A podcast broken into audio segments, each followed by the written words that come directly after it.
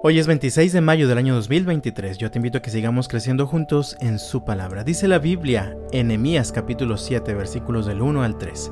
Cuando quedó terminada la muralla e instalé las puertas en sus sitios, se nombraron porteros, cantores y levitas. A mi hermano Ananí le entregué la responsabilidad de gobernar Jerusalén junto con Ananías, el comandante de la fortaleza, porque era un hombre fiel que temía a Dios más que la mayoría. Les dije, no dejen abiertas las puertas durante las horas más calurosas del día, y aun mientras los porteros estén de guardia mantengan las puertas cerradas con las barras puestas. Asignen a los residentes de Jerusalén para que hagan guardia, cada uno con un turno regular. Algunos servirán en puestos de centinela y otros frente a su propia casa. La muralla que se construyó fue finalmente terminada, las puertas fueron colocadas en sus lugares correspondientes. Tal parece que todo estaba listo para que el pueblo estuviera seguro, sin embargo, todavía había algunas situaciones que los mantenían en riesgo. Por un lado, y de acuerdo a los versículos 17 al 19 del capítulo 6 de Nehemías, muchos nobles de Judá le habían jurado lealtad a Tobías, quien era uno de los enemigos del pueblo, posiblemente por algún beneficio económico o alguna otra situación. Sin embargo, esto siempre les generaba problemas y los mantenía en constante riesgo. De hecho, una de las razones por las que algunos se oponían a la construcción de la muralla era que recibían tributo continuamente de los del pueblo de Dios y pensaban que al estar seguros dentro de su muralla con las puertas cerradas, se rebelarían y dejarían de pagarles. Entonces la muralla ya estaba terminada, pero muchos en Judá todavía estaban muy relacionados o comprometidos con los enemigos. Por esta razón, se resalta en el texto que Nehemías designó al frente de Jerusalén a Ananí y a Ananías, quienes eran hombres fieles, dignos de confianza y más temerosos de Dios que muchas personas. Por otro lado, aunque la muralla estaba terminada, muchas personas del pueblo vivían fuera de la muralla y se resistían a dejar sus casas para mudarse a la zona que estaba protegida por la muralla. Por esta razón, Nemías da instrucciones de cuándo y de qué manera debían abrirse y cerrarse las puertas que protegían la ciudad.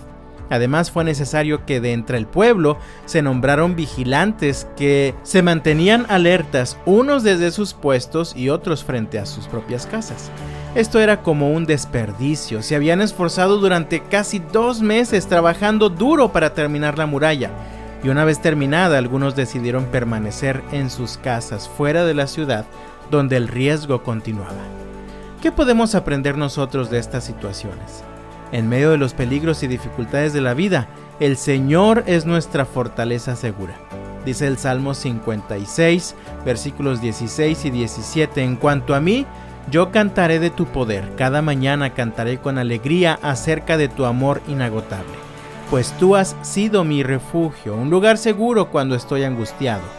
Oh fortaleza mía, a ti canto alabanzas, porque tú, oh Dios, eres mi refugio, el Dios que me demuestra amor inagotable. Así que tengamos cuidado de no estar desaprovechando este gran refugio cuando preferimos confiar en otras personas que creemos que pueden ayudarnos mejor que Dios mismo.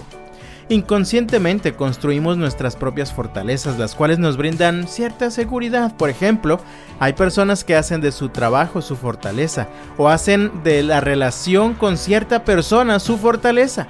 ¿Qué pasa cuando el trabajo o aquella persona nos falla o simplemente se va? Pues nos quedamos con las manos vacías, fuera de la protección que nos brinda el Señor. Además, podemos preferir seguir confiando en nosotros mismos, en nuestra propia fuerza o capacidad que según nosotros tenemos, y así también nos quedamos fuera por nuestra propia voluntad del refugio que nos brinda el Señor. Así que deja de seguir haciéndote el fuerte. Ven al Señor, hazlo tu refugio y disfruta la seguridad que hay en Él. El profeta Jeremías escribió allá en el capítulo 16, versículo 19, Señor, tú eres mi fuerza y mi fortaleza, mi refugio en el día de aflicción. Te invito a que oremos, Señor, ayúdame a identificar las falsas fortalezas que he edificado en mi vida y dame la fe para refugiarme solamente en ti. De todo corazón yo deseo que Dios te bendiga este viernes y hasta la próxima.